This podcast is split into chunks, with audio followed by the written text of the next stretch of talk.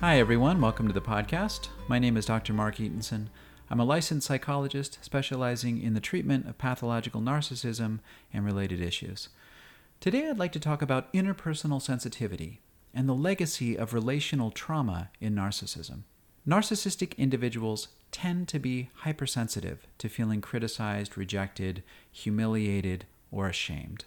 This tendency can be especially problematic in both personal and professional relationships because narcissistic individuals tend to perceive criticism where none was actually intended. It would be easy to simply pass this tendency off as being about vanity and entitlement. Essentially, it would be easy to say that, well, narcissists are so full of themselves that they become angry when others don't explicitly fall in line and support their grandiose self-image. And for some individuals, to a certain extent, that may be true. But as with so many aspects of this disorder, that explanation leaves out the heart of the issue. Sensitivity to social rejection in narcissism is really about relational trauma. In essence, narcissistic individuals become triggered by the perception that they're being criticized or by the feeling of being humiliated, rejected, or shamed. So today I'd like to discuss what that actually means, in hopes that we can further humanize this much maligned disorder. And at the same time, I hope to emphasize the issue of personal responsibility. We can't help how we were raised, and we aren't ultimately responsible for the feelings that arise in our conscious experience, but we are responsible for our behaviors. Healing from NPD involves both viewing the self through a compassionate lens and taking responsibility for how we treat ourselves and other people. To begin, I'd like to acknowledge that nobody likes social rejection. It's normal to feel defensive or angry when we're criticized, betrayed, or humiliated. These are experiences that we all try to avoid because they threaten our self-esteem. And from an evolutionary psychology perspective, anger exists to motivate us to protect something we value, whether it's a mama bear protecting her cubs, or a dog barking at somebody in the front yard, or two children screaming at each other because they both want to play with the same toy. Anger is about protecting what is precious, loved ones, property, or even something as abstract as self-image. We all have a preferred way of seeing ourselves. We want to feel like the things we do are good and that they're valued by other people. And likewise, we also want to feel that we ourselves are good and valued by other people. When we're denied that feeling, we experience things like disappointment, shame, humiliation, or anger. For individuals with stable self-esteem and a flexible self-image, social rejection can be difficult to weather. But for those with unstable self-esteem or an inflexible self-image, it can be nearly impossible. Narcissists become so reactive and angry when they feel rejected because, to them, self-esteem is a precious commodity, and the roots of this issue lie in relational trauma. I went to a weekend training in mentalization-based psychotherapy a few years ago. It's a popular approach for working with borderline personality disorder and also NPD, and the presenters made a point of repeating that feeling misunderstood or mischaracterized is a type of relational trauma. When we're young and first putting together the pieces of a self, feeling misunderstood can be devastating. I invite you to think back to your own childhood, and I'll bet there's an upsetting memory of someone misunderstanding or mischaracterizing you.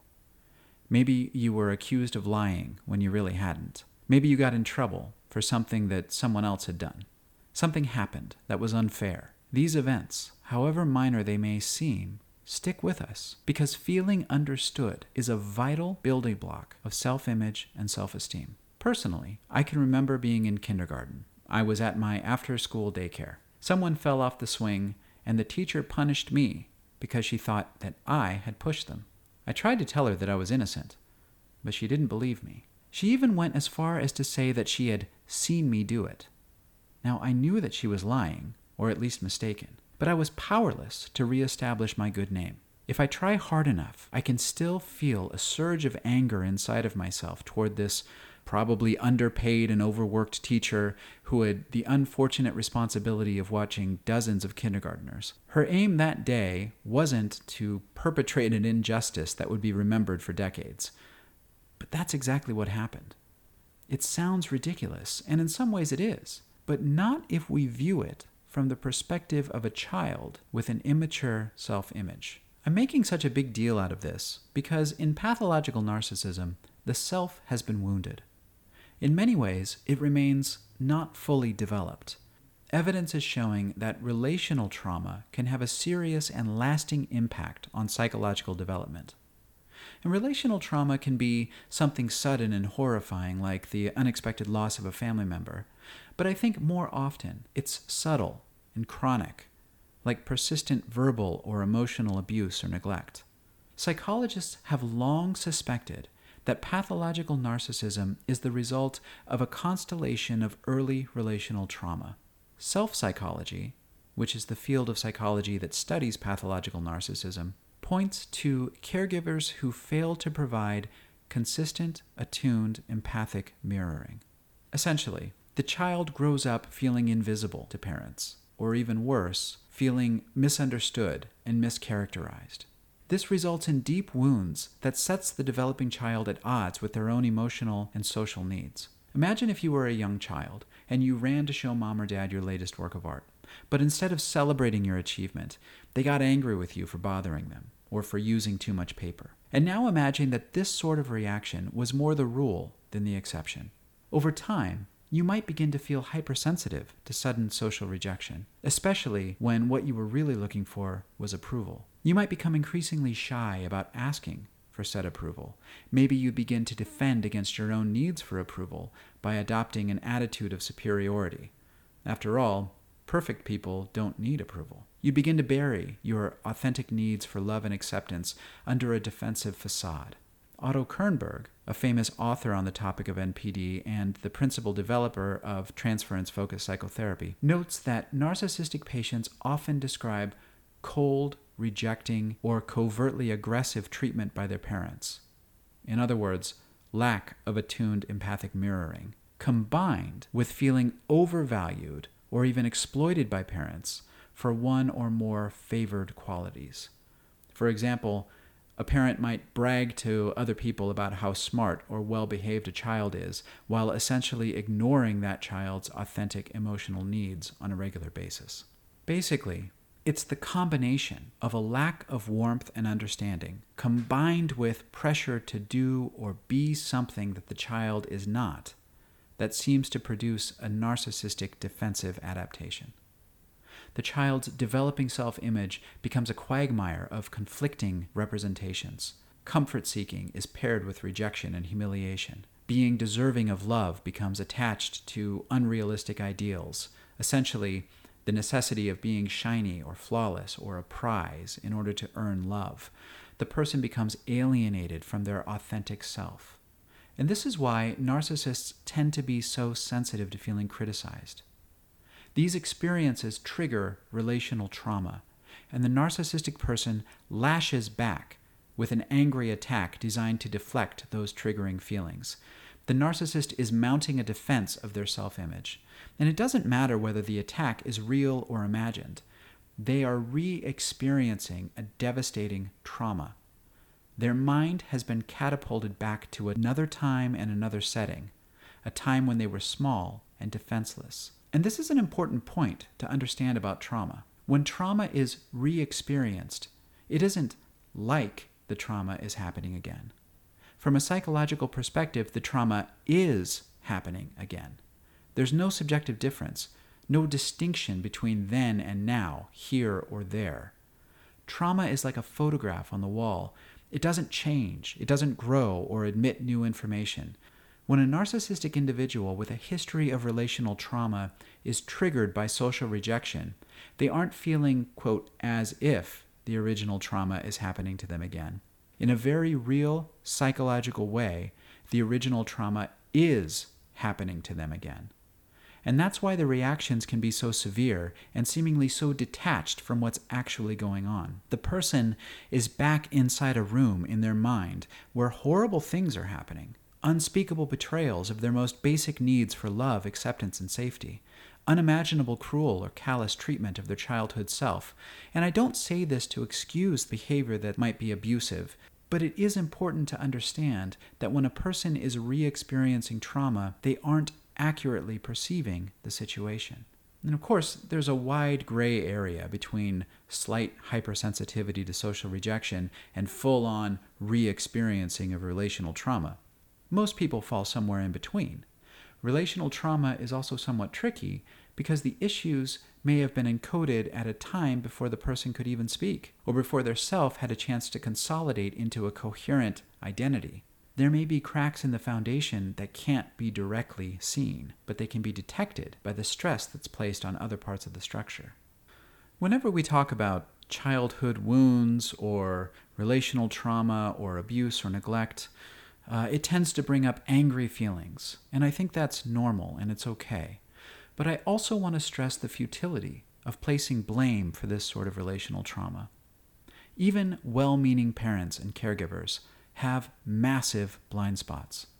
I haven't met a parent who didn't screw their child up somehow. In a way, it's inevitable. We're all human, and we hurt those we love, often without intending to. And even if that weren't the case, even if you had the worst parents in the world, playing the blame game won't get you any closer to a happy life. Whatever happened, happened. It's done. It's over. The task now is to focus on the present. So what can you do in the here and now if you notice this tendency in yourself or someone you love? First, compassion. Remember that this behavior happens because of an injury. When we sustain a physical injury, we expect that the area will be sensitive. The same is true for narcissistic injuries. If you've noticed, or maybe received feedback, that you seem really sensitive to criticism, or that you often perceive others as attacking or rejecting you when they aren't really doing that, then it may help to remind yourself that you are injured in a very particular way.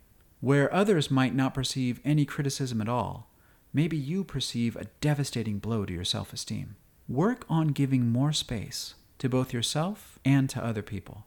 Give yourself space to feel hurt, wounded, or triggered. Excuse yourself to go feel your feelings. You can say something like, "I'm having a very strong reaction to what you just said, and I need some time to make sense of my feelings." But also give others the benefit of the doubt. Practice not immediately assuming that they're trying to hurt you just because you feel hurt. Instead, practice making the conscious choice to assume that they have no idea that you're vulnerable in this particular way. If you had a bruise on your back, you wouldn't hold it against someone for patting you on the back and accidentally hurting your bruise. You might wince, and you might exclaim, "Ouch," but you would understand that they didn't know that you were injured. Try to have that same mentality when it comes to this emotional injury. Second, take responsibility. Others are not responsible for your sensitivity. You are. If you try to hold your family, friends, or loved ones accountable for tiptoeing around you, all you'll succeed in doing is driving them away. This injury is yours to bear, and it's yours to heal. Don't expect other people to alter their behavior because you're sensitive. You do the work to make it better, not them. Take ownership of your pain. Understand that it doesn't make you a bad person, but it also doesn't make you entitled to special treatment. This is where therapy can be especially helpful. A therapist who's familiar with narcissistic issues will be able to help you develop greater self-compassion and greater responsibility. It isn't your fault that you feel the way that you do, but it also isn't anyone else's fault either. And this can be a particularly difficult pill to swallow. We naturally want revenge for the ways that we were injured or hurt or mistreated, but chasing revenge fantasies only drives us further and further into pain. When it comes to narcissism, the keys are acceptance, compassion, and understanding. As always, this information is presented for educational purposes, and it's not meant to address any specific person or issue. Only a licensed mental health professional who has talked to you personally can provide that sort of information. Until next time, take good care.